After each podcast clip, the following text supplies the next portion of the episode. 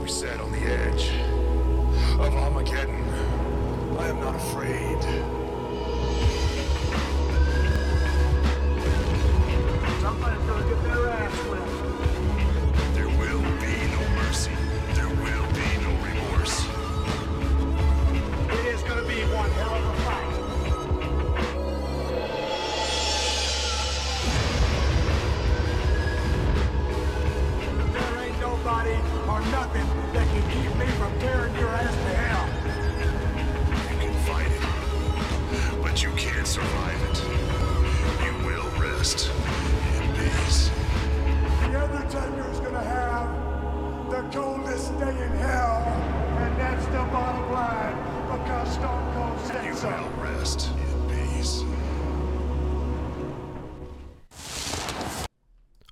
Okay, okay. Welcome back. This is the Cooking Up Raw podcast. Today we got a special edition because we're back to reviewing pay per views. We're reviewing the In Your House pay per view from May 11th, 1997, the Cold Day in Hell pay per view. I am your host, Addy, or Grey Hoodie Addy on Twitter, or gray greyhoodie.addy on IG. Shout out to those that have been waiting for the podcast. I know you're glad we're back and I've got my co-host here today. You want to introduce yourself? What's going on? On IG and Twitter. Uh, back again for another week of the Cooking Up Raw podcast. I'm looking forward to this one. Yep, yep. So this week we're just going to be looking at the pay-per-view, not the um not Raw. I think we'll record that sometime else later this week. I'm guessing this is your first in your house event. Yes, it is. So how do you feel about this whole um in your house uh setup basically? The, the first thing we see is a literal house as the setup. Give me your thoughts. Uh, it was interesting because uh, leading into it, it was uh, I guess it was marketed as kind of like just based on the Raw that we watched, it was marketed as a cold day in hell. So I kind of had the feeling of like uh maybe a thematic pay per view, uh, similar to like an Armageddon or a, maybe a No Mercy or something like that. But just seeing it with the in your house stage was pretty uh pretty interesting to me. I guess it's something that they had where they would keep this keep the same stage setup and then just do different themes every month or however or whenever they broadcast it, I should say. How would you even make a set for a cold day in hell? Like I don't know, like a half fire, half a half ice kind of deal. It's a creative side of me sparking up. WWE, if you're hiring, let me know. They don't have budget for that, bro. so all the sets look the same. Do you True, miss true. the the era of having different sets for different pay per views? I, I dig that. I used to like that a lot actually. Um thought it was just cool. For like some of them they really executed well and then some of them were kind of whatever, but stage design I was always a fan of it. Do you have a favorite non WrestleMania one? Um I probably have to say like SummerSlam. SummerSlam was a pretty cool set until they Which reverted one? back to the standard one. I don't remember SummerSlam's really being that different though. Uh, it was just like I don't know. I guess like the colorway and everything. I know it wasn't like the craziest set per se, but I don't know. It stuck out to me for some reason.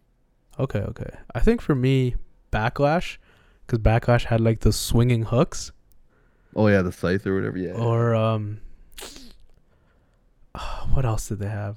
Oh, that they did that Royal Rumble in Madison Square Garden in 2000 or 2001, where they did Triple H versus uh, Cactus Jack. So MSG events usually have like the two doors open right where the ring is at, like against the hard cam Right. Yeah. and yeah. then they set that up to look like a street with like cars and stuff. So I thought that was pretty dope. Uh, what's crazy about the in your house was when they first started this concept, they actually had a contest to win a house, and they've they've stopped that since. So. They're like, yeah, if you Wow. order the pay per view, you could win a house. Um, how do you feel? Do you think they've done a good job with setting up their their B pay per views apart from their, I guess, big five? Um, I think there was. I don't know if I missed something, but I feel like there was like a lack of information of what was going on. Like I don't even think they mentioned the opening match at all in the prior Raw. And I feel like for a send off show, you wanna you wanna really push forward what you're bringing to them on pay per view in order for people to buy it. Mhm. Do you see this similar as like an NXT takeover, or it's, Uh, it's completely different? I don't know. I don't. I don't really get that vibe from it. Really, not not too much. What about you? I think not NXT. I think the only thing close to takeover is the the show length, Right. but um, I really love how it's it's much shorter than like a WrestleMania or SummerSlam would be. Yeah. Cause look at Extreme Rules last night. That thing was what four or five hours long. Four or five hours For- for such a drag. Yeah. I think I uh, I messaged you when I was watching it the first time. Uh, watching this pay per view the first time in your house. Uh, I was really appreciative of it being what maybe two hours total, not even. And it was just like it was. It was easy to watch. Yep. It, I I love this length pause. Pause. So- super pause. Tonight we also get the WWF debut of Ken Shamrock. He'll be facing Vader, and we also have Ahmed Johnson versus the whole Nation of Domination in succession. So basically a slobber knocker from the the old SmackDown days on on the video games.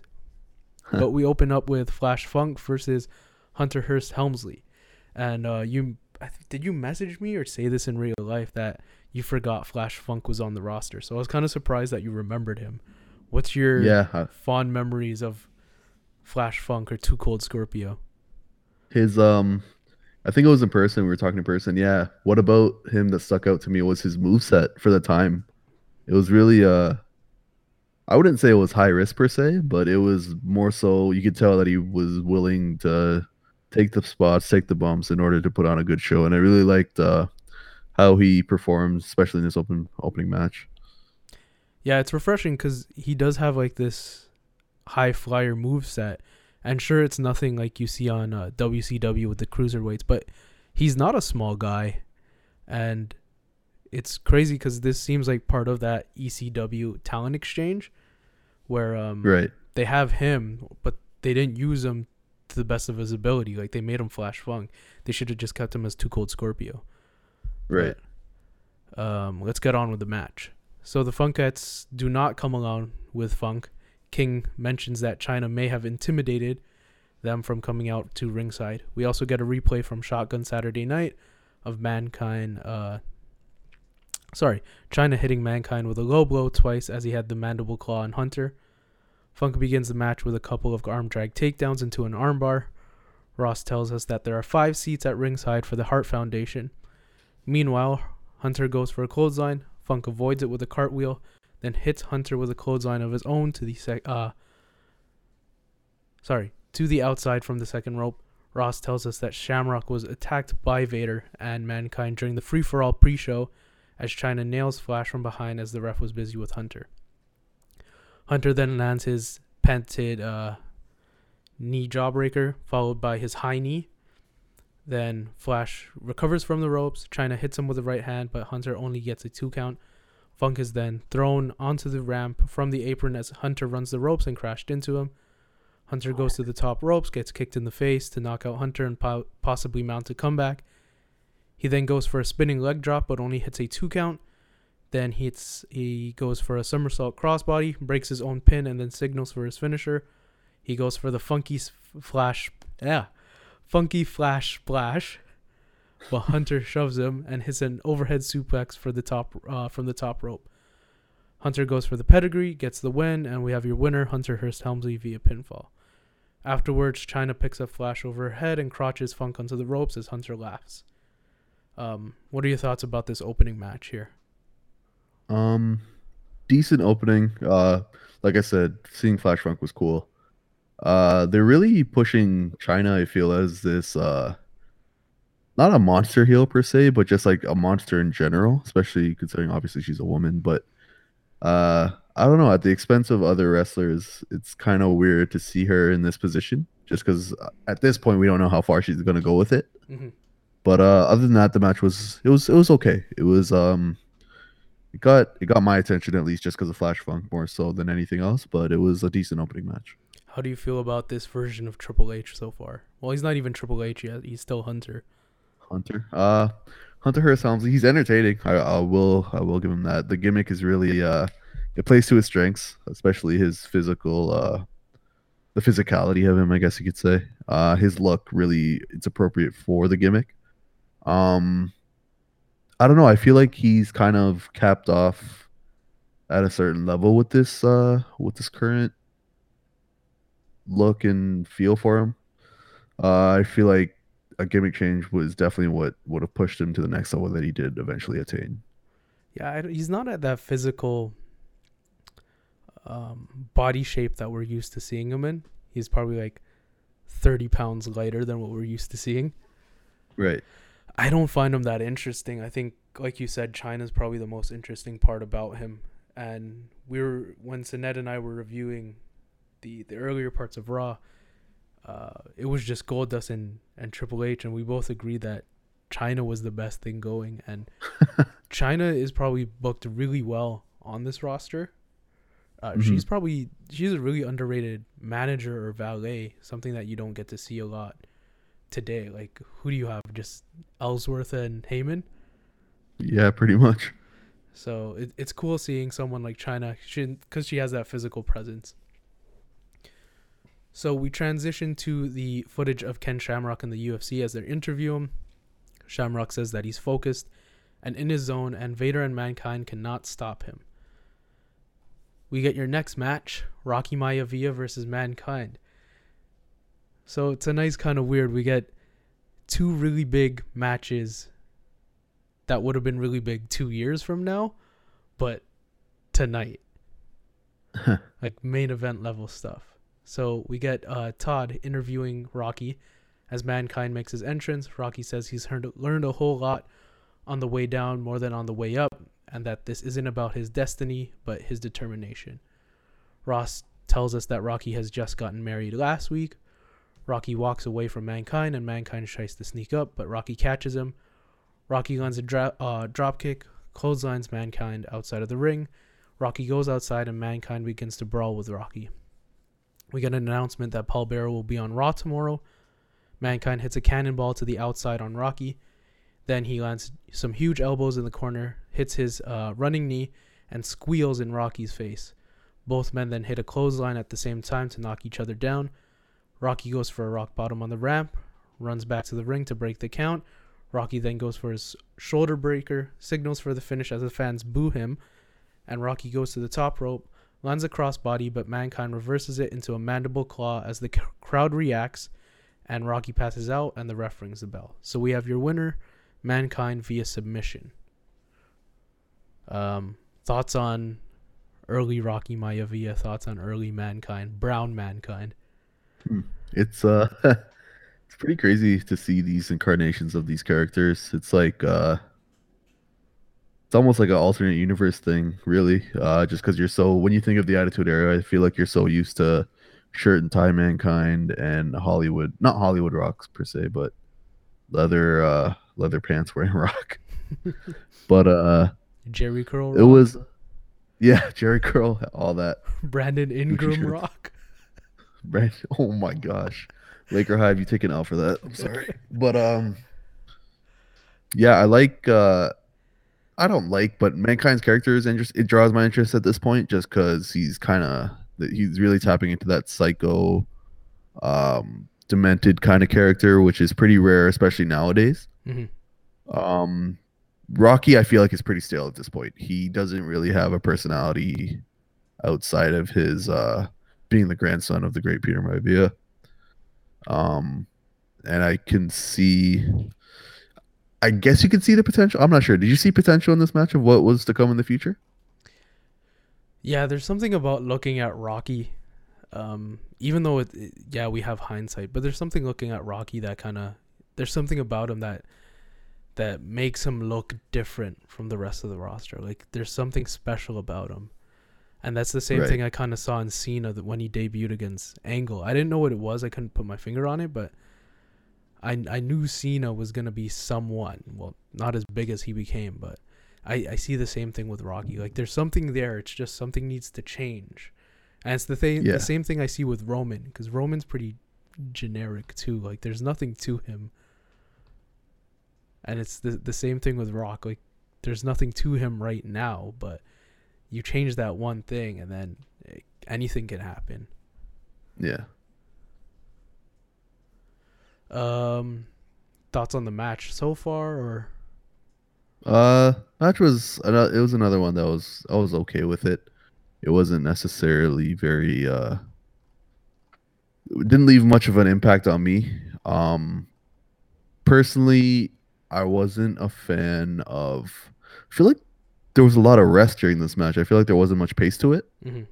And I think with these two, I don't know if this is biased of based on what I'm used to from their normal matches, I guess you could say, of always being action packed almost bell to bell. yeah. But um, yeah, the maybe the chem- the chemistry was definitely it was present, but it wasn't there to its fullest potential. I feel that's what I'll say about it. Yeah, I think Rock ha- doesn't really have a move set other than like the crossbody and like the drop kicks. Like they try to focus on his athletics, but it doesn't really mesh together yet. Mm-hmm. So, um, we go to Ahmed Johnson versus the Nation of Domination. I still have my old notes where it says, as per podcast rules, we do not need to review this match. But I still have notes, so we'll do it anyways. So, Mon- uh, President Gorilla Monsoon comes out to ensure and uh, order and kicks out the rest of the nation apart from those participating. So Ahmed will face Crush first. Um, again, Ahmed is super over with the crowd. You can see that they're popping for him. He then beats Crush, then wrestles Savio Vega next. Then Savio hits Ahmed with a chair to get disqualified. Farouk is next, and then he takes off his sling to fi- uh, reveal that he's not injured at all. Begins to work on Ahmed. Ahmed hits the Pearl Riv- River Plunge, but stalls to pin Farouk. Farouk then kicks out as the crowd boos. Farouk then chop blocks Ahmed and hits the Dominator for the win. So we have your winner, Farouk via pinfall, and the Nation of Do- Domination does not have to disband. Um, thoughts on this whole segment here? Um, it was uh, I was kind of interested in seeing how they would play it out, just because there were so many factors, so many performers involved in one match. Mhm. Uh, I was caught by surprise with Farouk winning. I for sure thought Ahmed was going over. Oh yeah, Um, yeah. Um, just based on them beating him down wait. or the beat and stuff like that prior. did you know about the stipulation? Um, uh, the nation disbanding. Yeah. Yeah, uh, I know. I, sh- I should have put two and two together, but in my head, I really thought Ahmed was gonna win, and maybe the nation comes back in a later at a later point. But um, yeah, it's uh, it was refreshing to see the heel win. I like uh, I like when that happens usually, just because faces are. I feel like in this time, faces are generally OP a little bit. Mm-hmm. Um, but other than that, the match itself, uh, maybe drawn out a little bit too long. Just because I know you're supposed to keep your performers credible, but um, just this whole idea is kind of out there. But yeah, I was I was sports entertained. I guess I'll say. Okay. Um, I'm ac going back to this. I actually like the idea of Savio kind of sacrificing himself Mm-hmm. by disqualifying himself, which is which is smart because that's the same thing that heals or what they tried to get through in last night's Iron Man match by um Mm-hmm. you know okay I'll lose a fall but by losing a fall I'll guarantee uh, the next point or the next fall so Right. Savio I guess realizes he can't do any damage to Ahmed in just a legitimate match so why not hit him with the chair and then attack him so I, I guess the nation finally kind of looks smart in all of this instead of just them always winning the numbers game. Yeah. So, um, are you excited for more Nation and Ahmed? Um, personally, I was kind of hoping this would be the end of it. Uh, I'm not sure if there is more. Um, there probably is more, isn't there? Th- There's definitely more. uh yeah i don't know what other direction they could really take this that would keep me watching it or looking for it i should say but um I'm yeah. not sure if this happens or not, but I think there's gonna be a moment where Ahmed joins them. oh wow really Yeah. Okay, I I, I guess that kind of makes sense. I can feel it. So we go back and look at Raw where Vader had spit on Shamrock. Shamrock then comes to take a, down Vader, but then uh, Mankind goes to jump Shamrock. We go to backstage. Vader cuts an intense promo, and that Ken knows nothing about Vader's pain game, and that it's time. It's Vader's uh, Vader time. So we got a no holds barred, no pinfall match. Ken Shamrock versus Vader.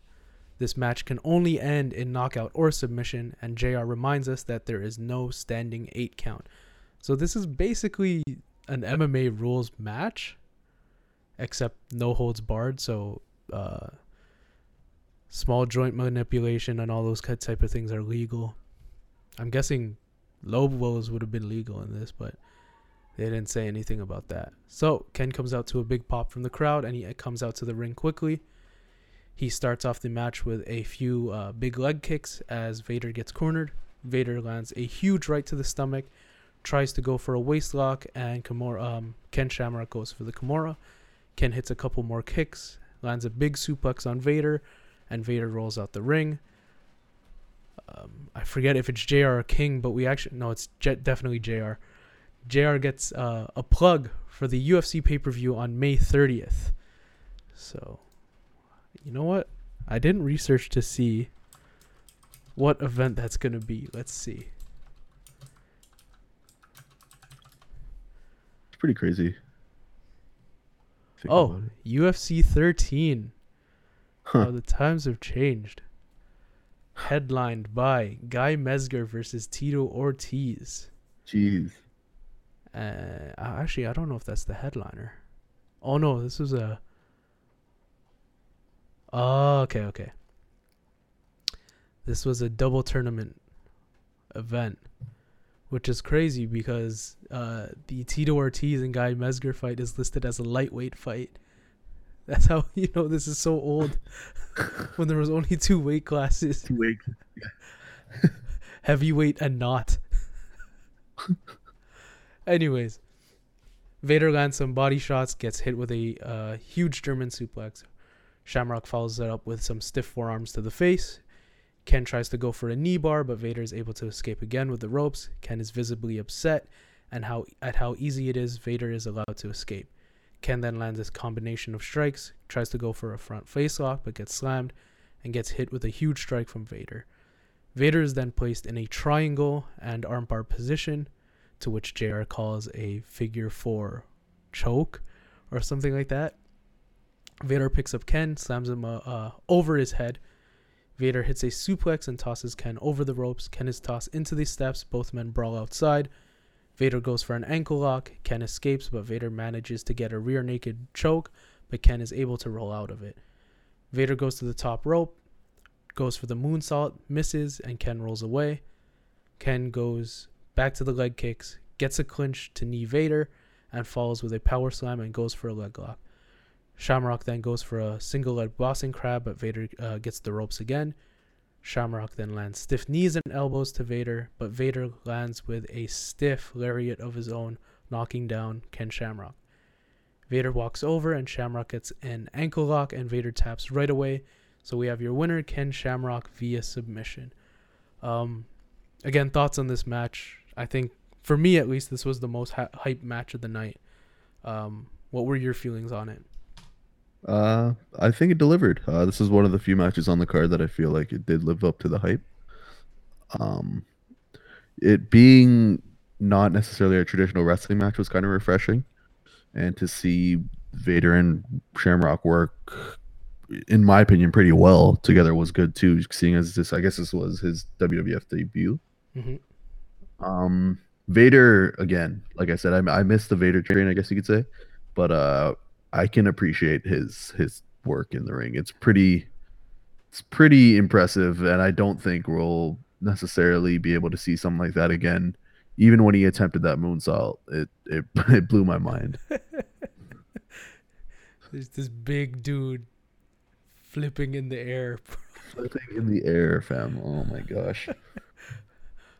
I, I do. But I don't remember the last time he lands it, but I mean, you can't blame anyone for not wanting to take that. yeah, seriously.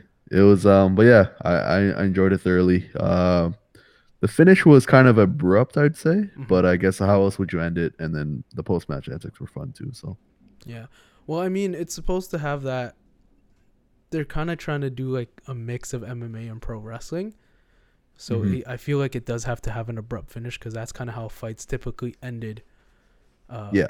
Back in the old days, before like before it was even really called MMA, and it's weird. Like this fight, it's like kind of a time capsule because you're seeing that relationship between pro wrestling and MMA, and then you're also seeing like techniques and stuff like that that aren't fully like understood. Like JR didn't know what a triangle was, right, or um, there were moves in there where it's like, okay, had Ken Shamrock really known the effectiveness of this, he wouldn't have let go of a Muay Thai clinch, or. Mhm.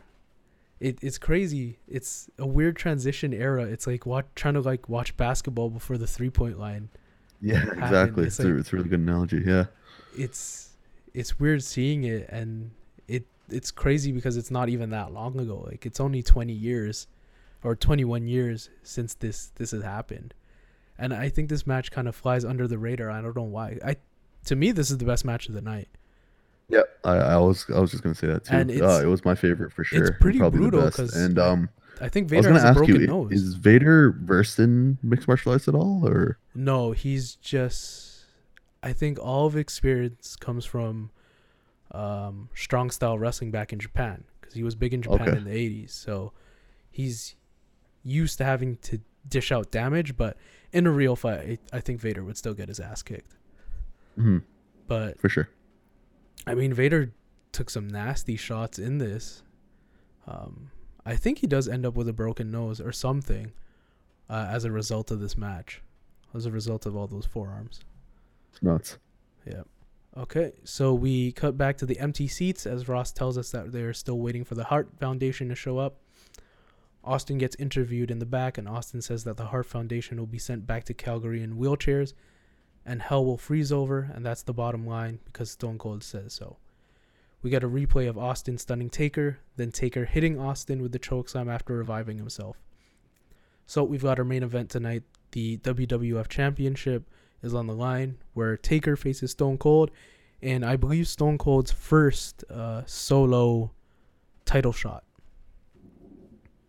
So Austin comes out as the camera cuts the people in the crowd. I know this is a very pro Austin crowd with tons of 316 t shirts and Austin signs. However, I also noted that the crowd is not an anti Taker crowd as they cheers for his entrance. The two then stare down and the crowd boos as the Hart Foundation make their way down to the aisle and head to their seats. Austin does not wait um, for Taker to set up. He attacks them in the middle of their entrance, and Taker is still wearing the championship belt and his jacket. Both men exchange blows. Austin is whipped into the ropes and goes out of the ring to grab Owen inside, but it, and attacks him. But Taker tosses Austin into the steps, then hits Owen back over the barricade, and then punches Bulldog before leaving. Taker hits his jumping clothesline for a two count. Austin has Taker in a side headlock. Taker tries to escape by running the ropes, but is unable to get out, and they spend some time in this position, so basically a rest hold. Eventually, Taker pushes Austin into the ropes. Austin tries to shoulder tackle Taker, but Taker no sells and ends up back inside on the side headlock. Taker then backflips Austin. Austin manages to land on his feet, works on the knee of Taker with some kicks. Taker then gets in some offense after picking up Austin by the throat and tossing him into the turnbuckle. Austin ends up ringside and slams Taker's legs into the ring post as Hart, the Hart Foundation heckle Austin. Both men are back in the ring and Austin goes back to working on the left knee of Taker. Austin then places Taker in an STF but breaks the submission to hit an elbow to the Taker, to uh, an elbow to Taker from the outside of the ring. Austin then goes to use the ropes to hit Taker's leg, but Taker pushes him out with his other foot and tosses him into the steps. Taker now returns the favor and begins to work on Austin's left knee. He then places Austin in a half Boston crab. Austin then points at Bret and says something, but is able and then is able to grab the ropes to escape. It looks like Austin is going for a figure four, but seems like he's confused as how to put it on, and Taker is able to escape. Taker then tries to go for old school, but Austin slaps the foot of Taker to crotch him.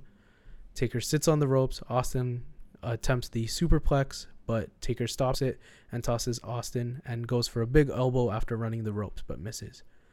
Taker and Austin both run the ropes. Taker goes for a sleeper, but Austin drops it into a stunner and both men fall. Austin is resting in the turnbuckle, kicks Taker in the nuts as Hebner warns him, and then flips off Hebner as he turns around. Then Taker hits Austin with his own low blow, and then Taker lands a choke slam. Austin rolls to the ropes, snaps Taker on the ropes, and hits the stunner. Austin goes to pin Taker, but then the bell rings as the camera cuts to Pillman, who is ringing the bell. Hebner signals Pillman to go back to his seat, and Taker launches Austin into the ropes for a tombstone. Austin tries to counter it, but Taker is able to flip back right side up and hits the tombstone for the win. So we have your winner via pinfall and still WWF champion, The Undertaker. So, um, your thoughts on this match? Thoughts on Taker in 1997? Um, and over just overall feelings. Um, I'll start with my overall feelings, I guess. Uh, I don't know if I'm crazy to say this, but this match felt kind of un- underwhelming to me. Mm-hmm. Um, just based on what I know these two guys are capable of. I'm sure their prior engagements, if they had any, were maybe a bit different, but I know that there was a bit of a gimmick surrounding this match, especially with the Hart Foundation at ringside, and you knew at some point they were going to get involved, and I don't know if that took away from the performance. Um, Taker, at this point, Taker seems like he's pretty dominant, especially against someone like Stone Cold Steve Austin, who's probably a hot like up and comer at this point. Or is, no, he's probably in his prime. I guess, I guess you'd say, right? Yeah. Yeah, he's um his offense. He he lets Austin get his offense in, but at the end of the day, it's almost as if you know he's not gonna just cleanly drop the belt to Austin per se. Not at this point, anyway. Um, and then when the Hart Foundation gets involved, it just uh, it was a creative way of doing it with him and ringing the bell. But um, I don't know. I didn't get that big match feel from this match really. Uh, even with the Taker sit ups and stuff like that, it was just uh, it was okay. It was it was subpar for me in terms of match quality for what I expect for these two. Yeah, I feel this match didn't get out of first gear. Yeah, like it it was just there. There was a lot of rest holds. There was a lot of um, working on on the knee, but I I thought this would have been their better match because on paper, this is Austin's physical prime before the the injury, and this is um Taker at his physical prime because he actually has hops, and he has hips to move, because mm-hmm. um every time he hits that that like jumping clothesline, I'm impressed. But I don't think they have their best match until maybe next year at SummerSlam or uh, the one on Raw where they they set the record for most watched wrestling uh, segment of all time. Right. Um. Overall thoughts of how the foundation was involved, or I guess quote unquote involved of the in with the finish. Um, it was I was kind of happy that they didn't uh didn't get involved until the match was officially over. Mm-hmm. Um, it was nice not to see a run in and interference and stuff like that. I thought it was I, don't know if I'm gonna get slack for this, but I thought it was funny when Stone Cold pushed Bret Hart out of the wheelchair. I thought that was hilarious, just because it was it was so barbaric for the time. And what else would Stone Cold do, right? And then the brawl at the end was pretty fun too. But uh overall, yeah, I I don't know. This match wasn't it for me. Yeah. The the stuff that happened after the bell was way more entertaining.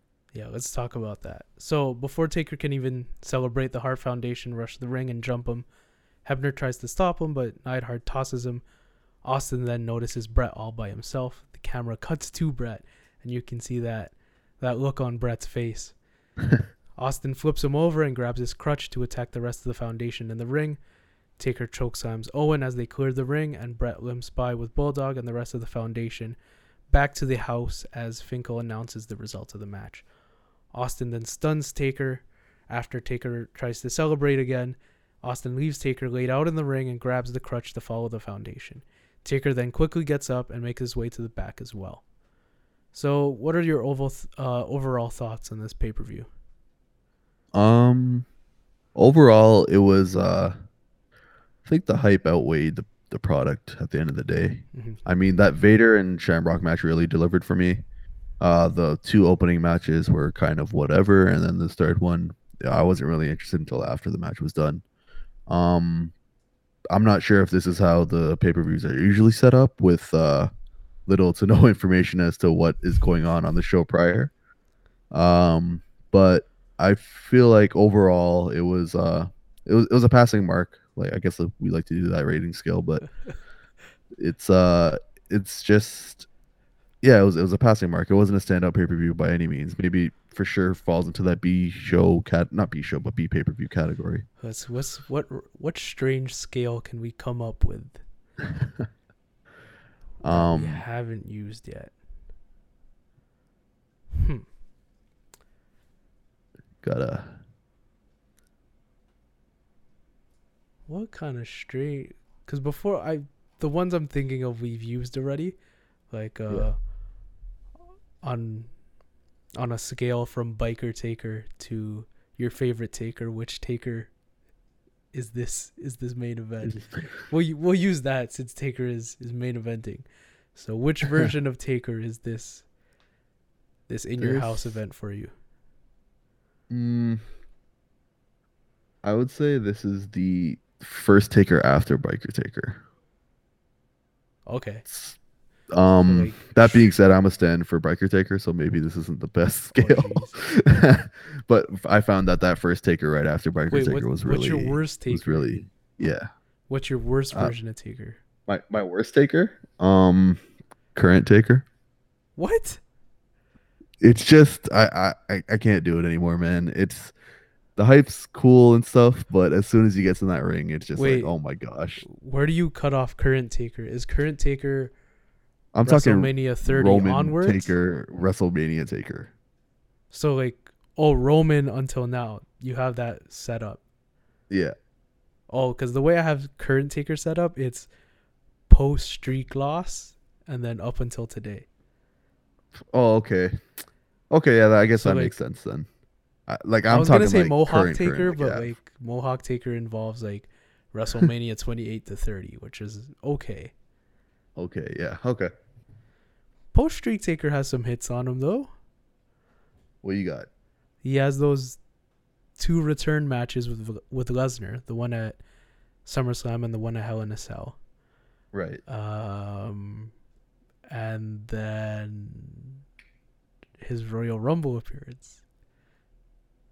That Yeah, okay. yeah. I'll, I'll give you those. I'll give you those. and his yeah. match with Cena, his squash match with Cena. That that was fun. I enjoyed that to be honest with you, but yeah, if I had to rate this pay-per-view on that scale, that's how I would rate it. I think you can get the general idea of what I'm trying to say with that rating. Okay. Yeah. What about you? It would probably be like bottom of the scale. Not quite. Yeah. Because first biker taker was probably the worst one, like denim shirt biker taker. yeah. Um, who would it be? It would probably be like the first like Return of the Dead Man taker. So like when he faced uh Kane at WrestleMania 20, and then he faced the Dudley Boys, and then put Paul Bearer in in cement. Yeah. It's probably this taker. It's like you, you got him back the way he want you want him to be, but it's just not as good as everything yeah, else yet. same, yeah. Yeah, that's my version of Taker. Um, I was gonna ask what do you rate this pay per view. That was a rating. Uh, okay. Jeez, that was quick. Yeah, I guess that's what four matches will do. Yeah. Four or five matches. But yeah, I will give this pay per view ratings just because of that Shamrock uh, Vader face off. I really like that. Well, well, what should we end off with? You have any plugs? Anything else? Um, no. There's supposed to be a thanks fix up for having me. podcast dropping, but I don't know where that is. we'll find it. It's, it's in the lost file somewhere. It's We'll, we'll get it out there. You should have went to pick it up, bro. Yeah, I know. I should have done a lot of things this weekend. You know what? Next time we record there, because we're not at the stew, you guys will probably notice. Yeah, Um, I'm gonna bring a USB drive and just like probably a take very the good file with idea. me. What song should we end off with today? Oh, I think I know what song. Let's let's break the uh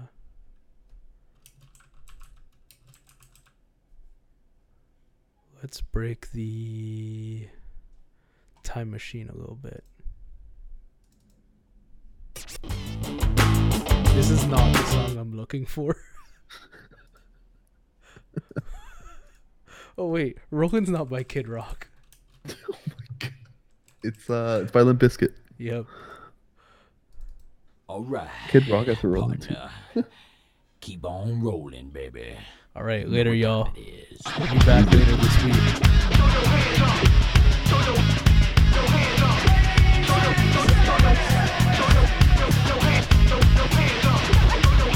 Chocolate starfish.